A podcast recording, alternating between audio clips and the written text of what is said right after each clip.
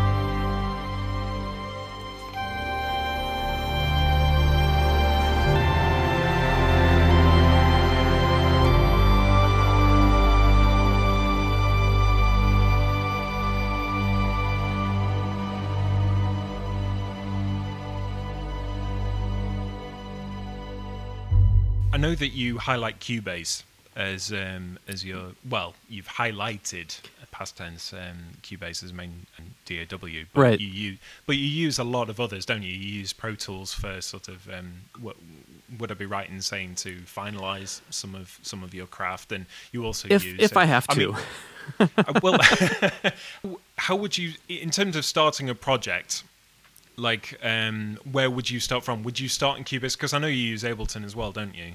Um, but um, Right. Well, I suppose it depends on the on the project, really. It but, does. um, it it, but- it really but, does. um, Um, like I jumped into Ableton because I was doing an incredibly interactive score, and I was actually authoring it as well in um, in in Wwise, uh, doing all the music implementation. And Ableton has some great things with their clips where you can set it to randomize or to chain or to you know reverse backwards and forwards or whatever. And it was a really nice way to be able to test essentially in real time without having to drop it into Wwise first, where I can still manipulate the MIDI and the audio and be in composing world in Ableton and kind of see how everything was going to work and then go back and tweak and then tweak the clip some more and then go tweak the MIDI or the audio. And then once it all sounded the way I wanted from an interactive standpoint, and what I mean is like hitting play on a 20 second loop and just letting it loop for five minutes and listening to the way Ableton is shuffling the clips to try to Yeah. get that you know non-repetitive kind of thing going. Um, then I would export it and plug it into Wwise with the exact same uh, you know points of intermodulation and randomization and everything. So Ableton was really more of a stepping stone to Wwise, which is a, a third-party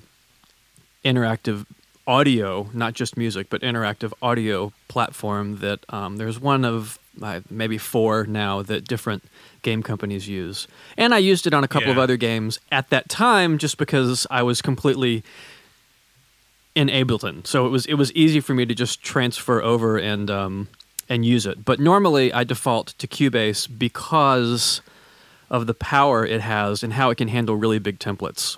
Um, Pro Tools is by necessity if I need to mix something that has come from a scoring stage, like at Skywalker or or Air Studios or Abbey Road. They're all recording in Pro Tools, and if I'm doing any post after that, I'll open up Pro Tools. But that's more like a requirement. Um, that's not my natural habitat, if that makes sense.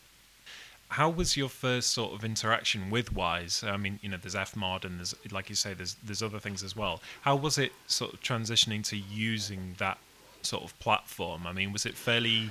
uh, I, I'm asking this for uh, for the benefit of um, any you know sort of budding composers out there. I mean, how easy was it Sure. to sort of get you know get into Wwise and you know middleware tools in in general?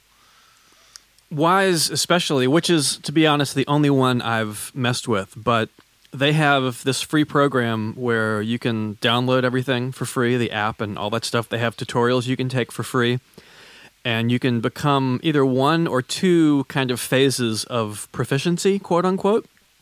And I did the I did the phase one or the the level one or whatever they call it, which was basically enough to be dangerous and it's it's basically like learning a new DAW. If you've used one and then you need to switch to another one, you know what you want it to do, and you just need to learn kind of how this new program calls that thing. It's like I just need it to randomize, but how do I get it to do that?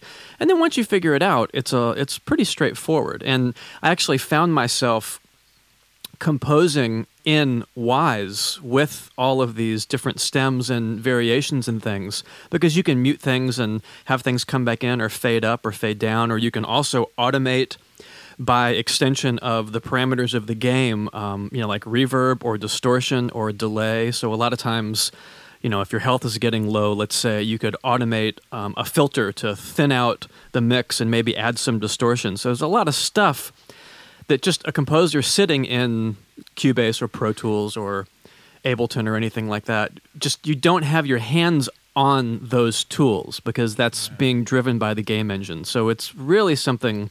It's honestly the first thing I would recommend anyone doing who wanted to get into games is to tackle some of those third party implementation programs and really get your mind around how they work.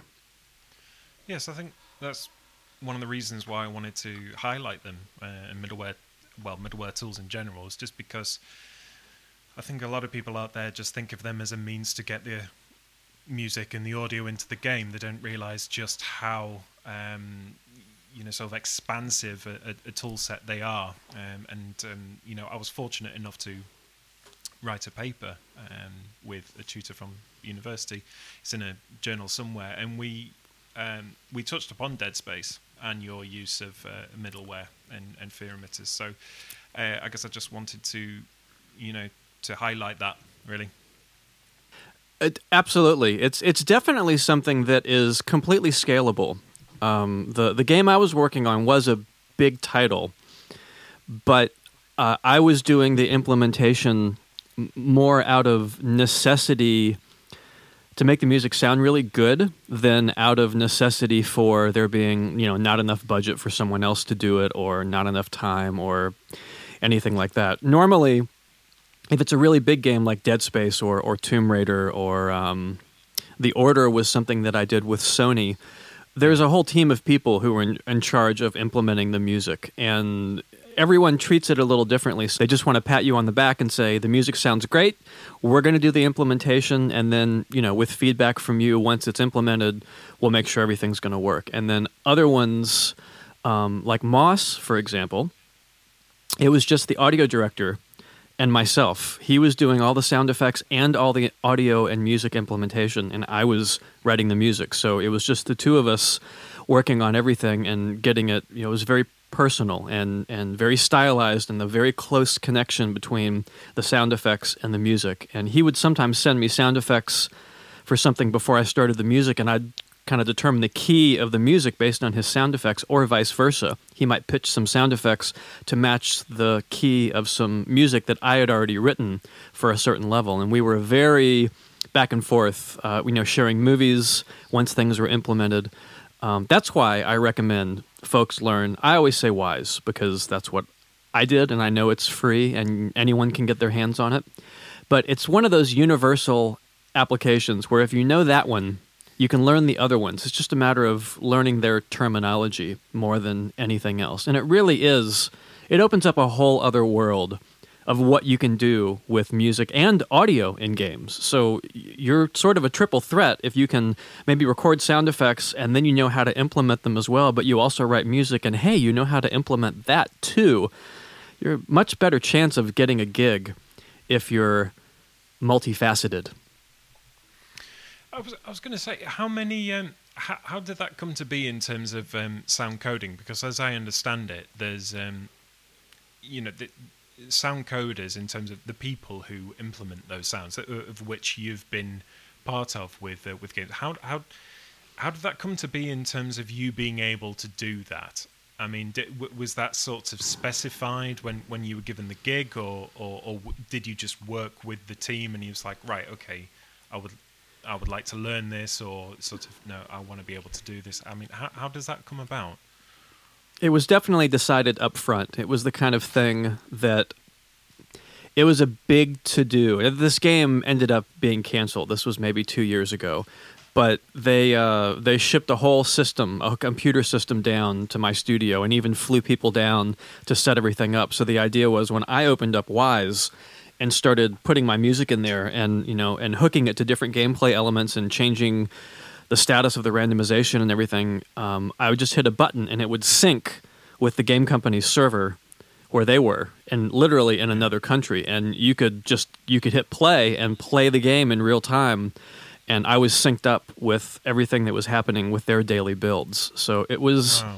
it was a bit complicated. Um, the easier way is either if you're on location and you're there with them, or at least in town and you can stop by, or the way I usually do it is just by sending elements of music over the fence to the developer and they implement it and then they send me quicktime movies of captured gameplay and I can I can watch it and listen and give any feedback. Most of the time the feedback is that sounds really cool.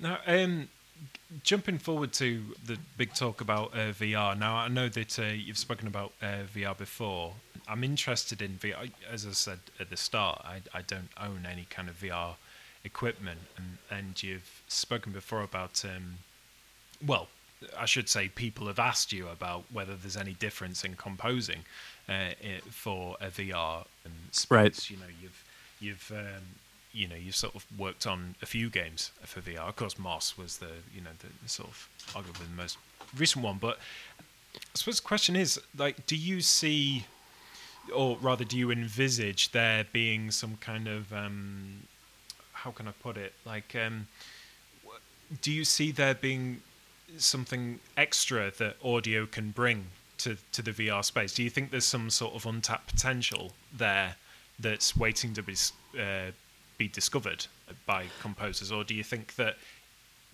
it, it it's you know it's you would still compose in the same way?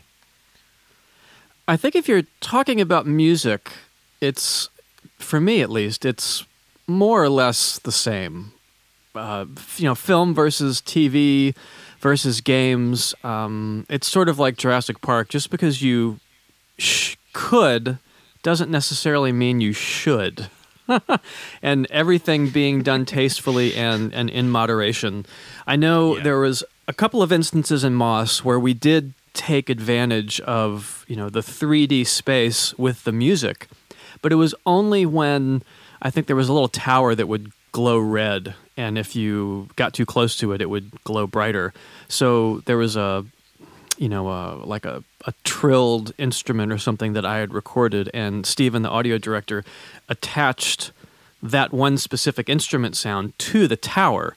So if you kind of ran around it and looked, and you know, it was like source music essentially, meaning that the audio, in particular, that particular music sound was tied to the 3D spatial location, audio wise, in the game. Otherwise, we would just do stereo music the same way we would do for a film or for television. Um, I know there was a real famous example of this sort of back and forth, the realism of music and using it different ways when. Um, Alfred Hitchcock was filming, I don't remember the film, but it was a scene in a lifeboat. And he was arguing with Bernard Herrmann in the spotting session that there shouldn't be any music in this scene because where would the orchestra be sitting? And Bernard Herrmann said, I'll tell you where the orchestra is sitting if you tell me where the camera is because they were in the middle of the ocean. It's like, right, you know, the, the camera is just floating in space three feet above the ocean and on an invisible boat.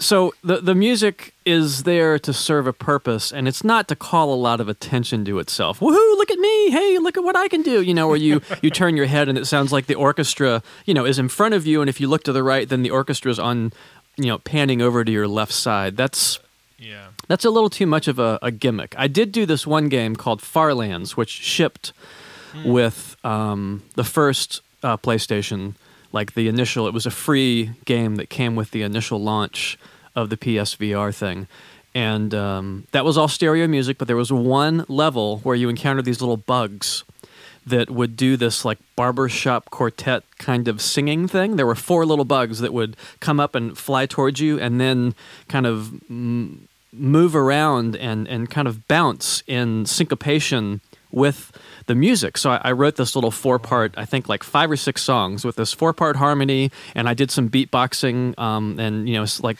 sang through kazoos and then pitched everything up. And it was delivered as four or five, I think, five individual stems, four part harmony and a beatbox. And that was tied in specifically to the bug. So if you went a little closer or if you turned around and walked away from them, the music would move with the you know the location of the bugs because they were essentially source music. Wow. Okay. Um, sorry, a little blown away uh, by that. Little little tangent there, yeah. No, no, no. It's absolutely fine. I'm just, I'm just sort of digesting it. um, now, moving on in in terms of um, orchestral music, of course, with game music, uh, there, wa- there was this really interesting uh, tweet just a couple of days ago um, from uh, Lena Raine, who composed uh, Celeste, and um, she was saying about um, how uh, she wished that the phrase um, "music has come a long way from bleeps and bloops," you know, sorry, video game music has come away, come a long way from Yeah. bleeps and bloops, and um, and unfortunately, I'm guilty of that because I did my master's thesis in video game music. Now we're talking what, like oh god, uh, 15 years ago, something like that. There wasn't that much written on it. You know, you, you've got Sure. no no end of authors and, and things like that. But anyway, going to the orchestral thing. Now, I uh, I understand that, um, of course, your music has actually been played by the London Philharmonic, hasn't it? Uh, with the Video Games Live CD and Yeah, there's tour, there's been um, there's been a bunch of different independent tours that have played it live, um, and then the Philharmonia specifically in London is the one that I go to when I'm recording live orchestra in London. Regardless of the studio, I'm always contracting with the Philharmonia. Yeah, and it was wasn't that CD recorded at Abbey Road as well? Am I right in saying that? Yes, yes, I know the one you're Yeah. talking about, but I can't remember a specific. It was like the greatest video game music or something like yeah, that. Yeah, sorry. There, there, there was yeah, there, was- there was there was tracks of yours, but there was other you know there was like uh, Tetris, Yeah. Skyrim, and you know things Right. like that. As I think they had the main Yeah. theme to Dead Space on there. One of these things is not like the other. Yeah. Um, I, I'll tell you what. Um, just as a tangent, um, I remember playing Dead Space for the first time, and I'm guessing this is you because, of course, you must have named the tracks. But finding out that the spoilers, um, the first letter of each chapter, the you know the track of is it the track or is it just the name of the chapter? The first letter actually gives you a spoiler for the game. If you if you read them down, chapter one to I think it's thirteen, is it? I think. Something Of course, that. it's 13. And, yeah. well, it would make sense, wouldn't it? Yeah, but, uh, but absolutely, I, I seem to recall. I remember this was years ago. I think it was about 2013. I went up to Edinburgh uh, with a friend of mine, uh, Gina, and we went to this um, games music conference. And there was, I think it was you and Grant Kirk, uh, Kirkhope. You were doing a Skype chat, and I actually answer, uh, asked you a question. This obviously a long, long time ago. Um, Right. But I think we, but I think we got I think the conversation was more about what instruments you were collecting at the time, um, and um, and I, I, and I know that you're. I, I've seen a few videos of um, of you using these. Uh, well, normal instruments, but in unusual ways, and unusual instruments in even more unusual ways.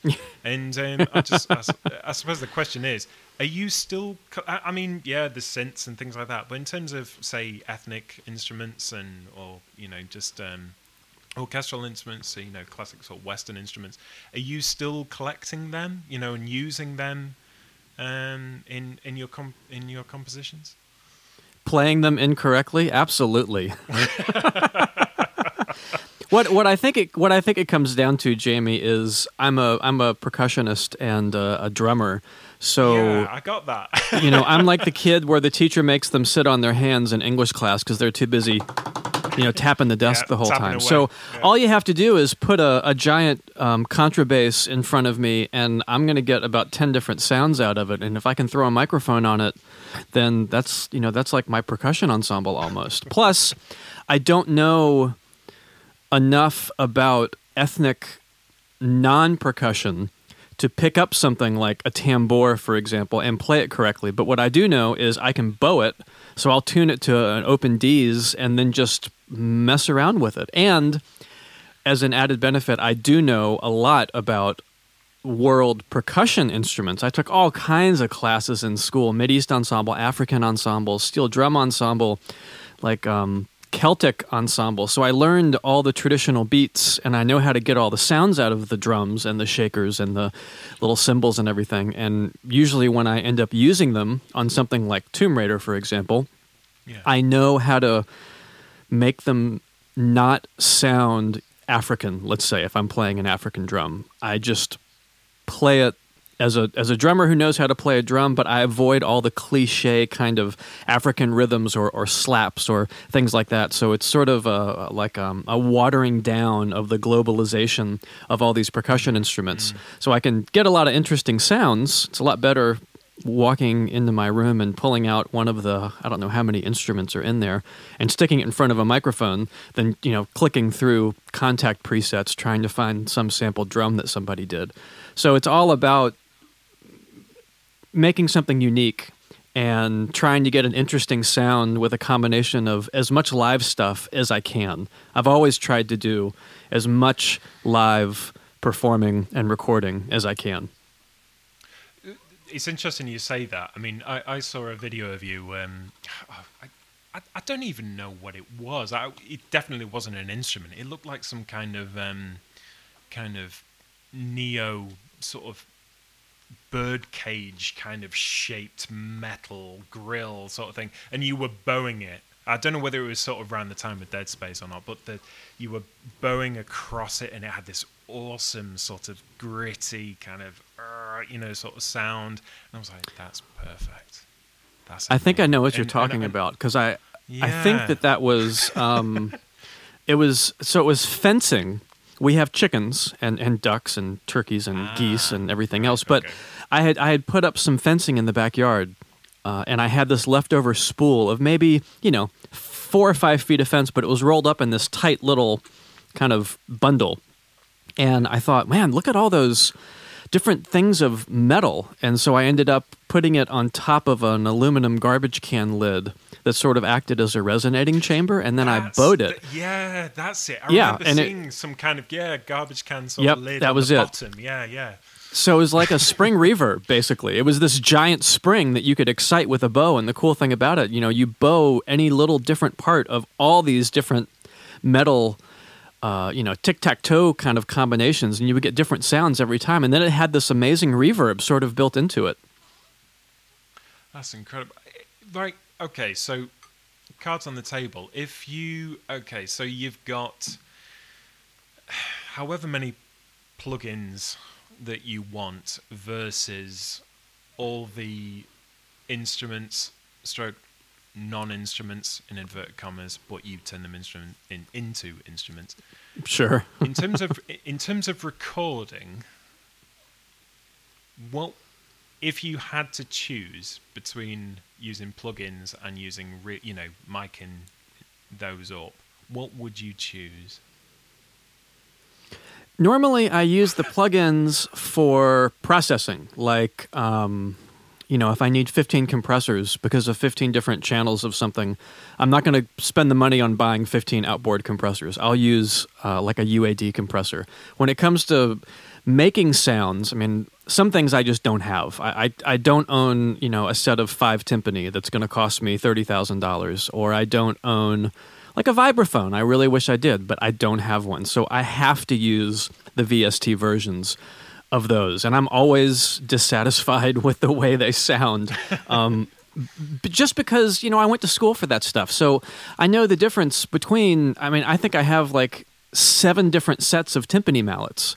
And I'm going to choose a different kind of mallet depending on the part and what I want the timpani to sound like and how aggressive it needs to be. And you basically get like two hard and soft or something like that you know same thing with with harps or with vibes or any sort of percussion instruments i always will do it live if i can and even with strings uh, i was working on what was it oh, t- tomb raider i used my wife's old three quarter size violin that she played on in elementary school and I did a lot of chicka chicka chicka chicka chicka, just kind of, it was all detuned and, and nasty. But then I worked on another game. I think it was um, Murdered Soul Suspect. That's right, a game that no one's probably ever played. But I wanted to get this really violent, just out of tune, aleatoric, you know, kind of psycho times ten sound from uh, from a string quartet. And I didn't want to have to worry about getting the players and going to the studio and spending a day explaining what I wanted because literally there it was just going to be a bunch of X note heads and um, I just ordered I ordered the contrabass for Tomb Raider. I had ordered the contrabass, the big stand-up bass in the orchestra off of Amazon. It showed up in this giant box. Sounds amazing. so I just ordered a, a, viola and two violins off of Amazon as well.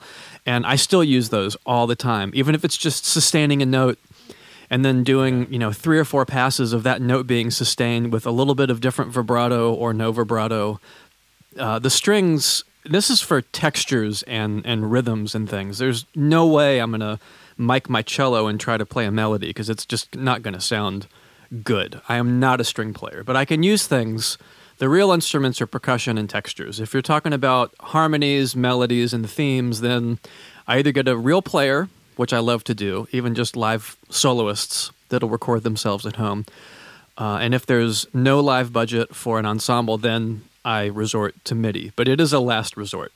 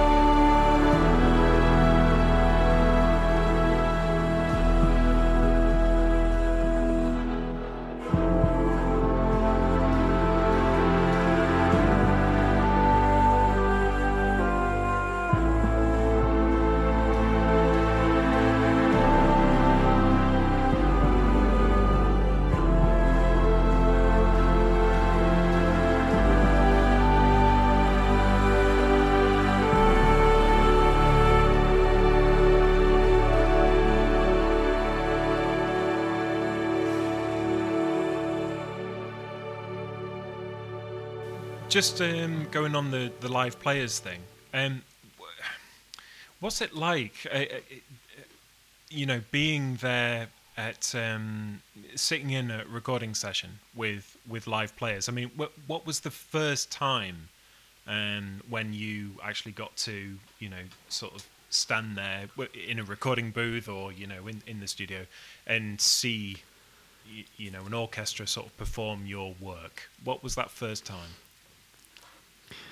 Um, well, the very, very first time, I think I was straight out of school, Wow. and I was recording in Okay. in Seattle, which is the northwestern, most northwestern part of the United States, and we were recording in this little tiny studio. We had way too many instruments, mostly strings, I think, crammed in there.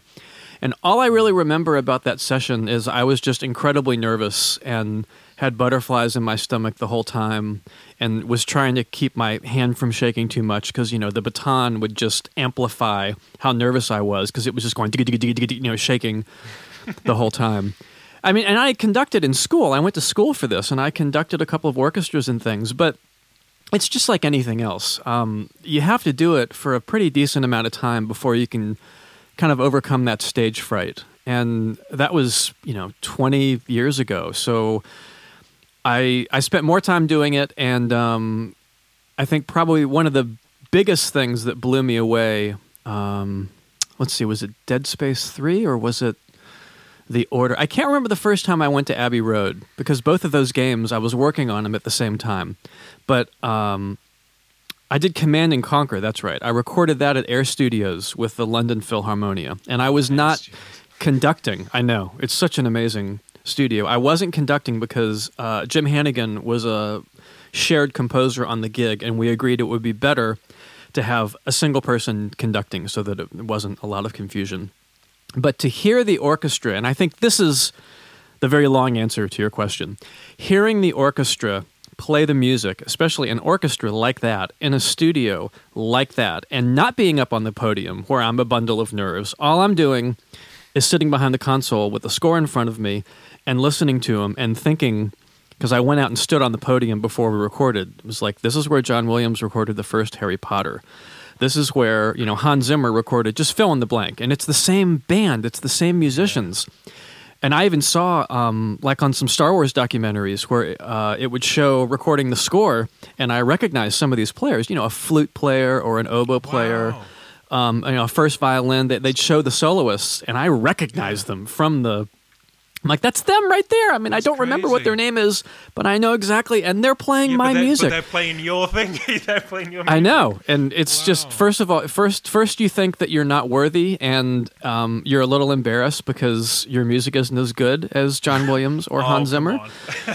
Well, no, really. I mean, come on. And but, but then the thing is, the, the downbeat happens, and they start playing, and it sounds incredible. It, it's literally just, and I won't say effortless because there was a lot of work put into putting up the mics and the studio acoustics. But on my yeah. part, an effortless, instantaneous soundtrack starts pouring out of the speakers. Like no editing, no mixing.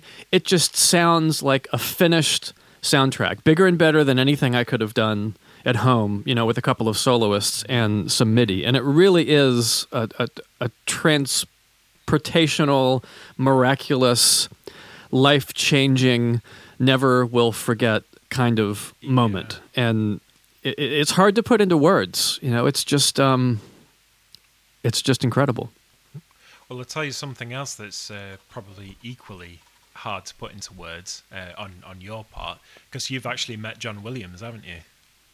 Oh my gosh, yes, You, I, I- seem to remember. I, I saw a clip. Uh, uh, you, uh, well, actually, no. I think on your YouTube channel you talk about it. yes. uh, Al- Alan and I a bit. talked about it. Yes, And, uh, yeah, and and um, what was it? You you met him for fifteen minutes or something like that, and uh, and it seemed just- it seemed like about forty five, but yeah, he literally he literally it was the end of a, a a a practice session before a concert that night, and we stormed the stage. This is Alan, basically my my best friend now, who was my band director when I was in high school. But we we were both long past that when we went to see him.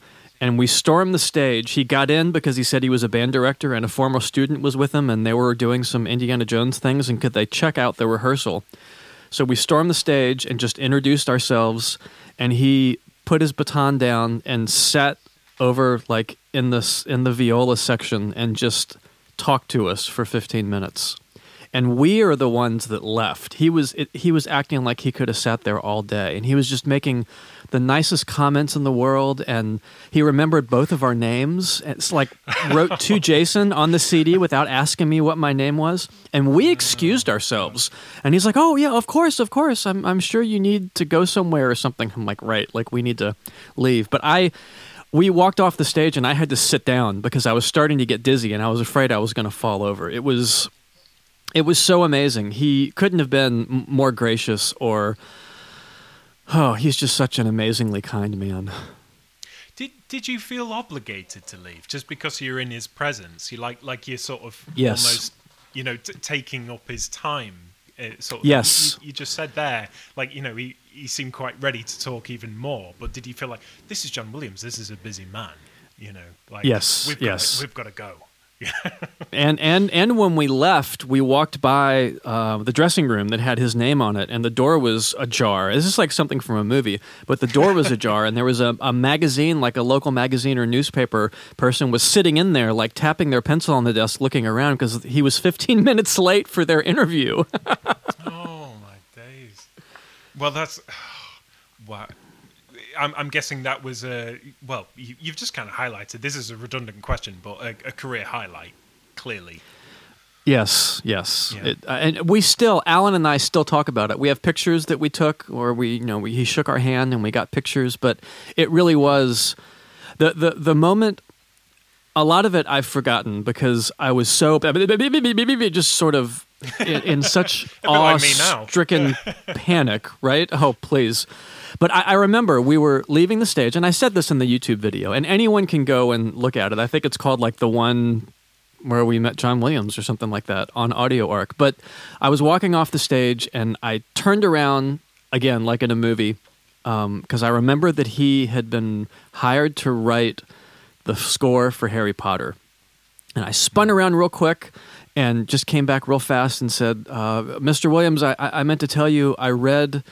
that you're working on Harry Potter and, and, and that you read the book. I'm I've read all four of them because that's all that were out at the time, and I love them. yeah. I couldn't imagine anyone doing a, a, a better job with the score. In my mind, it's sort of like this Witches of Eastwick meets Home Alone, and those are two of my favorite scores that you've done. And I babbled it. I'm sure it took me two seconds to say that whole thing, and all he did, he sighed and nodded his head and said, "Well, Jason, I'll do my best." I tell you what, it, it's, it's one thing Come someone talking to on. you, but when they when they say your name, I don't know. what it is. It's when they, it's when they we've referred to you by your name, not you know, not I don't know, not buddy or you know, friend or something like that. When they say your name, it's almost like you've got that kind of personal interaction, and it's just. I mean, I, I you know, I've I've met a, f- a few people. You know, I, I mean, talking to you is uh, is quite an honour. I'll be honest, but um, you know, I've spoken to a few composers, and it's just you know when they say, "Well, you know, Jamie, um, I've thought about this," and you're like, "Oh my God, he said my name," and you just he just said my name. That's crazy. I know. And especially moving with on. him, I mean, oh my gosh, he had just conducted a two hour rehearsal and we introduced ourselves once, and this was 15 minutes later, and he still remembered my name. It, Yeah. Yeah. Yeah. What a legend.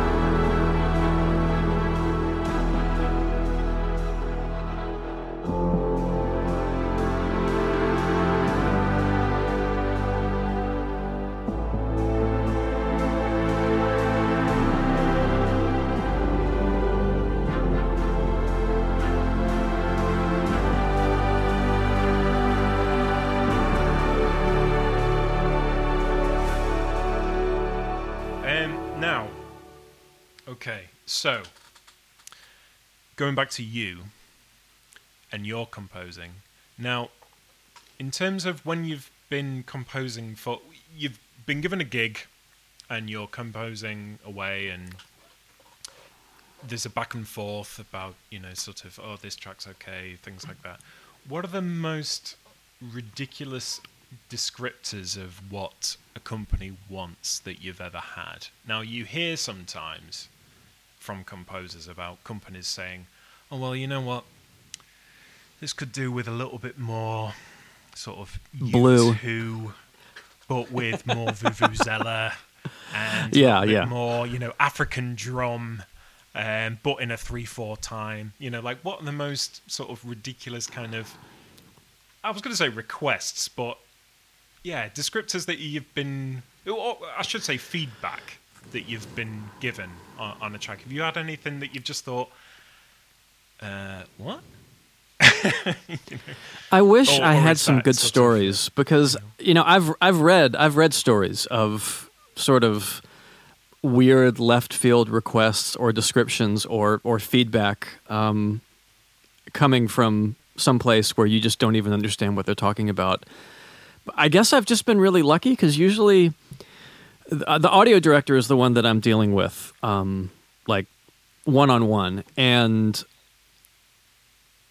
they're usually either a musician or they're really comfortable around musicians in the sense that they don't have to say, uh, maybe a little more uh, rotondo with the flute and the mezzo piano and allargando underneath the basso continuo. You know, we, we never talk technical terms. And this is actually something that I noticed with John Williams, again, going back to the concert. His feedback to the orchestra when when they'd finish a piece or they'd be you know they'd start like 15 seconds of Star Wars he'd be like okay yeah we all know how that goes he would say things like um a little more passion from the violas in bars X to Y. He never, and you're talking, this was in Pittsburgh. It's one of the, at the time, I don't know about now, but at the time, the highest paid orchestra in the country.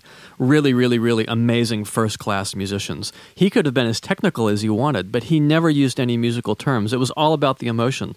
And I love that because that's how I always talk about music with anyone. Um, it doesn't matter if it's a guitarist that comes over to play some shredding lead sounds for me, or if I'm talking to uh, an orchestra in London, it, I always talk about emotion rather than music, and that's sort of the way the audio directors always treated as well. I, I did have um, one, I think, that graduated from music school as a performance major with a certain instrument, you know, 20 years ago. So they, they felt like they needed to draw on that. And after a couple of back and forths, um, you know, I would I would whatever you know expressive musical terminology they would use i would reiterate it in emotions. Okay no problem. We'll make that a little more tense here and then sort of lighten the mood over here and go a little more floaty and sus- and, and suspended on the back end. And then they started doing the same thing as well. Because let's face it everybody understands emotion you know if yeah. you say tense versus floating, uh, it's pretty straightforward. Plus, there's an added benefit of giving me a lot more room to run around and play in if I'm if I'm focusing on the emotional idea of being tense as opposed to you know move that G sharp to a G natural and do this and do that and I, I have had like notes composing via notes or or recomposing, yeah. I should say, via feedback. Usually, it's not for games. It's it's like if I'm doing a trailer album or or a commercial or uh, some library music, and I usually don't have an extended relationship with folks like that because it just doesn't. It's it's not fun for me to, you know, have people sing me the melody the way they think it should go. I would prefer yeah. to be able to tweak it on my own. yeah. I don't blame it. But it's interesting you say that because I mean, surely, um, well, I say surely. I mean, the, the, there's a place for everything, but you know, you mentioned their emotion. Uh, surely, using uh, more emotive uh, words is a more sort of pragmatic way of delivering what a lot of people would use in more. Um, you know, sort of musical language, uh, shall I say? Uh, you know, like you've just highlighted there. Someone could say, "Oh, well, you know, use some, you know, Col Legno here, or you know, like, oh, we, we need more, just to be able to bring it back to a more base level, and just say, well, how about you know, bring it more here. Um, I, I, f- I find that sort of fascinating. I think it sort of brings more heart to it, maybe. I guess. Um, it does, and I think it makes it more fun, uh, especially if you're standing in front of an orchestra or you're in the booth giving notes to the players you know, it's it's funny because I've I grew up with musicians all through school, and I know so many of them. I'm such good friends with them, but a, a lot of them, you know, their personalities are very much sort of tied to their instrument choices. So if you have like Alan, my friend on YouTube that we do the drunk on music stuff, he's a trombone player and he acts just like a trombone player. He's he's very like over the top funny and and outgoing and uh, you know, kind of like the way you'd have a, a, horn section in a band. like with drums and guitars and bass and a singer and a keyboard player. Then you got some trumpets and trombones and maybe a saxophone. Yeah. Those personalities all intermingle, and you, if you're on the stage, you don't need to give them a lot of direction, even with your baton. I've done a lot of sampling sessions where we've just had brass sitting there, and it's like you're just kind of giving them little indications here and there. Now, if you have strings or woodwinds, for example, they're a lot more kind of part of the sheep, uh, part of the flock, because they've come up their entire lives learning to blend. They're supposed to, especially strings, like their job is to blend. They're not supposed to stick out. And, you know, personality wise, kind of follows the way the instruments work. And you really need to dictate when you're conducting, or if you're giving them feedback, be very specific, not musical terms, but just even emotionally specific about where you want the strings to do this or to do that.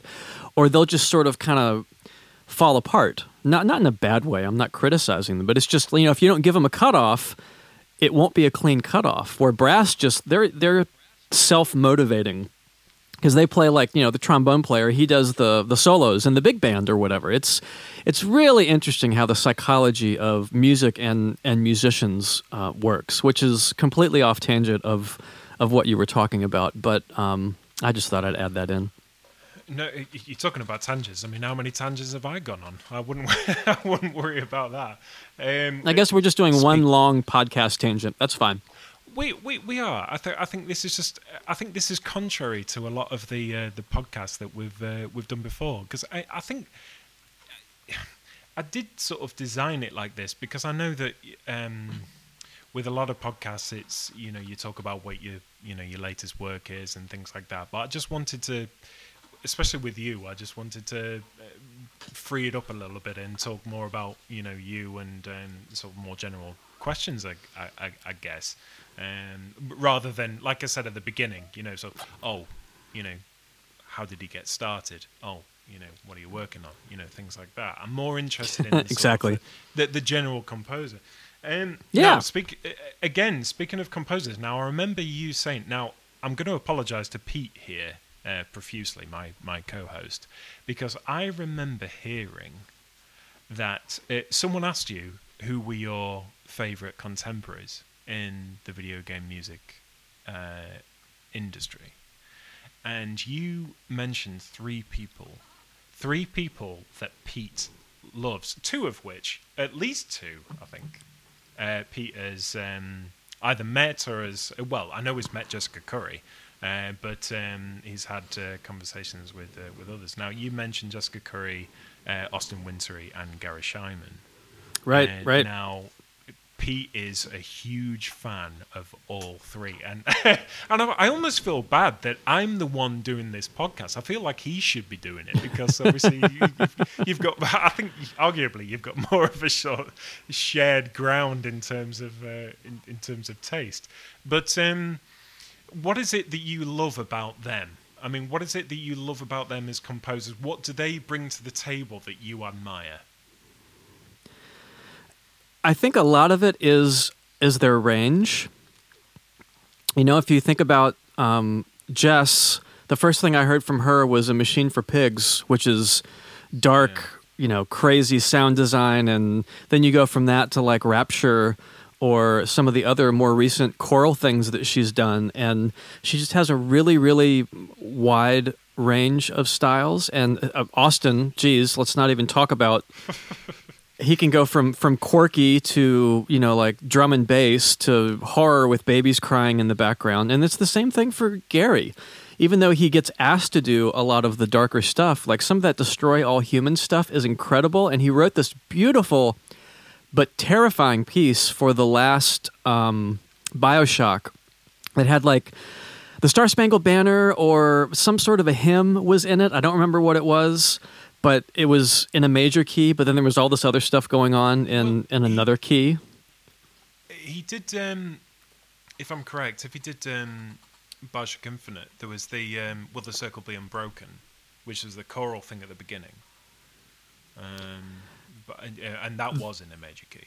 Um, Yeah, that and that may that may be it. I know they used a lot of source stuff, but I just Yeah. so I like their music first of all, and I love hearing different things from them. It's always inspiring. Um, but I think uh, probably half of it is I know them all really well, and I've known them for a long time now, and I just really like them as people. And it's sort of that thing where one informs the other. So I like their music because I like them as people, but I also really like them as people because I like their music. yeah. And also, as well, Jessica, um, you, you, you probably already aware, but uh, Jessica runs a uh, radio show over here now uh, for yeah, video yeah. game music as well. Which um, you know, like your YouTube channel. I mean, you're going through the um, the technical side, and um, you know, going through how to, you know, sort of um, the nuances of composition. Um, and she's um, bringing video game music to to the masses. I mean, I know that video game music is year on year getting there. I mean, you look at uh, Classic FM over here um, you know, pieces from Final Fantasy VII and Skyrim and you know, and all sorts right. are, right up there. Um, and um, so, so we're clearly on this awesome sort of incline um, towards sort of mainstream um, um, attention. Um, but I just, I think, I think that's why it's so important that people like you know uh, yourself, Jessica Curry, uh, Garry Schyman, and, and you know, and uh, contemporaries um, of this generation, and and and you know, uh, sort of so it's so important to try and drive not just the uh, the medium, but the the upcoming composers that want that want to um, you know get ahead in the industry. I think it's something quite wonderful, really. Um, I love uh, social media too, and and YouTube. Uh, everyone is so much more relatable and contactable with computers and phones and the internet.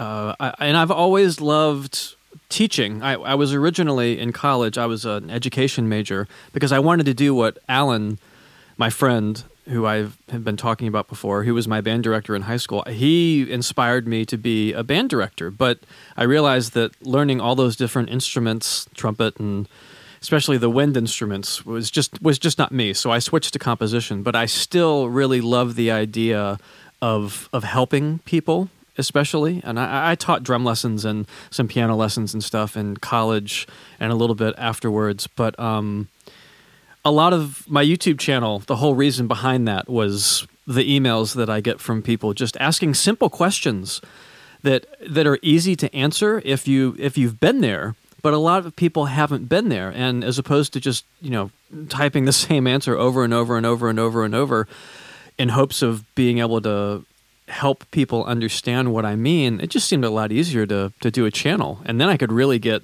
nitty gritty and break down some of the details. I've always been a believer that it's the it's your hands, right? It's the it's the artist. It's not the tools.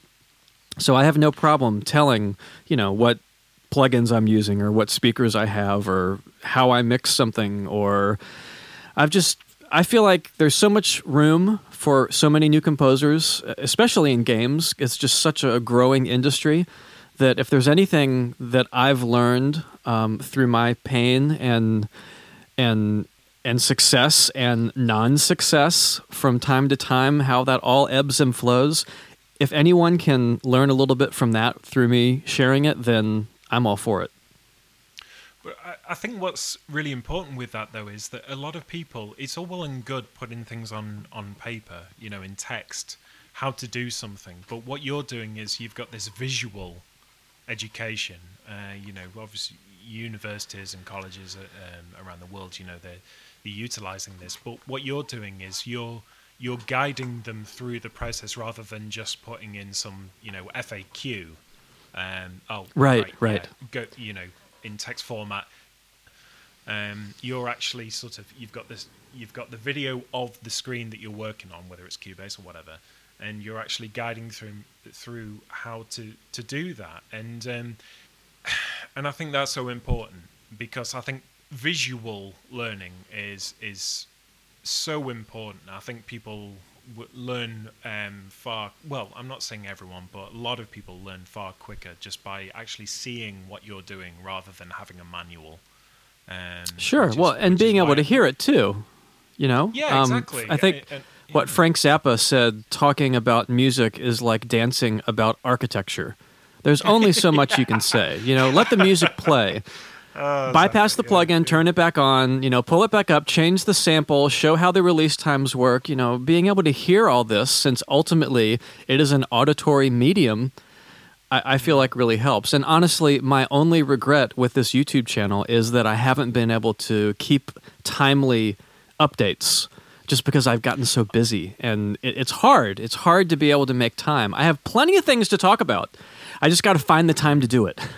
yeah, but I don't think I, I don't think people are going to mind that. I mean, people know who you are. They're going to know that you you're busy on other projects and things like that. What matters is I that, appreciate that. Well, a you've already done you know quite a number of videos already you know explaining various uh, concepts and uh, strategies and techniques and so on.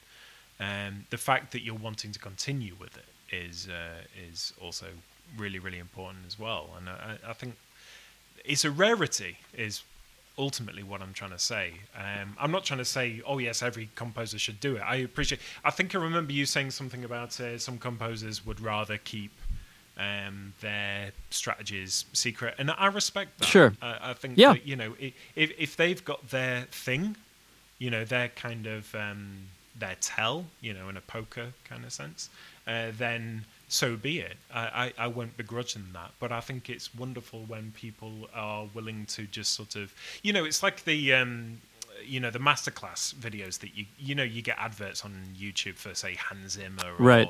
um, you know deadmau5 or whoever um, you know saying all right I'm going to give you a masterclass on that that's great you know open it up open the platform up Absolutely. absolutely fantastic yeah anyway um, I think I've taken up um, enough of your time I think we're, we're over an hour now now uh, you know I'm supposed to include some music here and there uh, but um, but anyway um, all that's left for me to say is uh, it, it's an absolute honour. I, I, I will say, uh, Jason, and uh, I know this is going to sound a little bit sycophantic, but um, to the listeners out there, um, I apologise if it sounds very lovey-dovey, but uh, Jason is uh, one of my favourite composers. When I um, when I first bought a, uh, a PS3, I actually got uh, Dead Space on, on the day uh, that I got a PS3. Um, on the strength Wow. of a rec- uh, well, it was on the strength of re- uh, recommendation uh, by a friend, um, and um, I, uh, I I played the demo. I, I'm left-handed, and um, I like to move the camera with the left stick and move with the right, which is contrary to most games, uh, most of the Right, most of the right. games. Uh, so I had to buy a, uh, I had to buy a, a special controller in order to actually play Dead Space originally. Oh, my wow. Brain is my brain has made sense of third-person games now, so I can move with the left uh, stick and whatever. But um, your music was. Um, uh, I've always been a fan of horror music ever since. Um, you know, of course, uh, Silent Hill Two was a was a huge uh, influence on me. Um, Oh, yeah, and, of uh, course. and, and, and of course the Resident Evil series and um, Clock Tower and um, you know and, and, and other things. Uh, uh, Siren, uh, the Siren series, uh, Project Zero. But um, but your music uh, was absolutely fascinating to me, and reading about your compositional process even more so. So it's an absolute joy uh, to talk to you tonight. So thank you very very much. And uh, Oh, you're hope very welcome, Jamie. It's totally and my hope, pleasure. uh, and I hope that everyone listening has uh, has enjoyed my rambling. So, uh, without further ado, thank you very much. and uh, you want to say goodbye, Jason? Yes, absolutely. Thank you for listening, and uh, hopefully we'll talk again soon. Okay, there we go. Thank you very much, guys. See you later.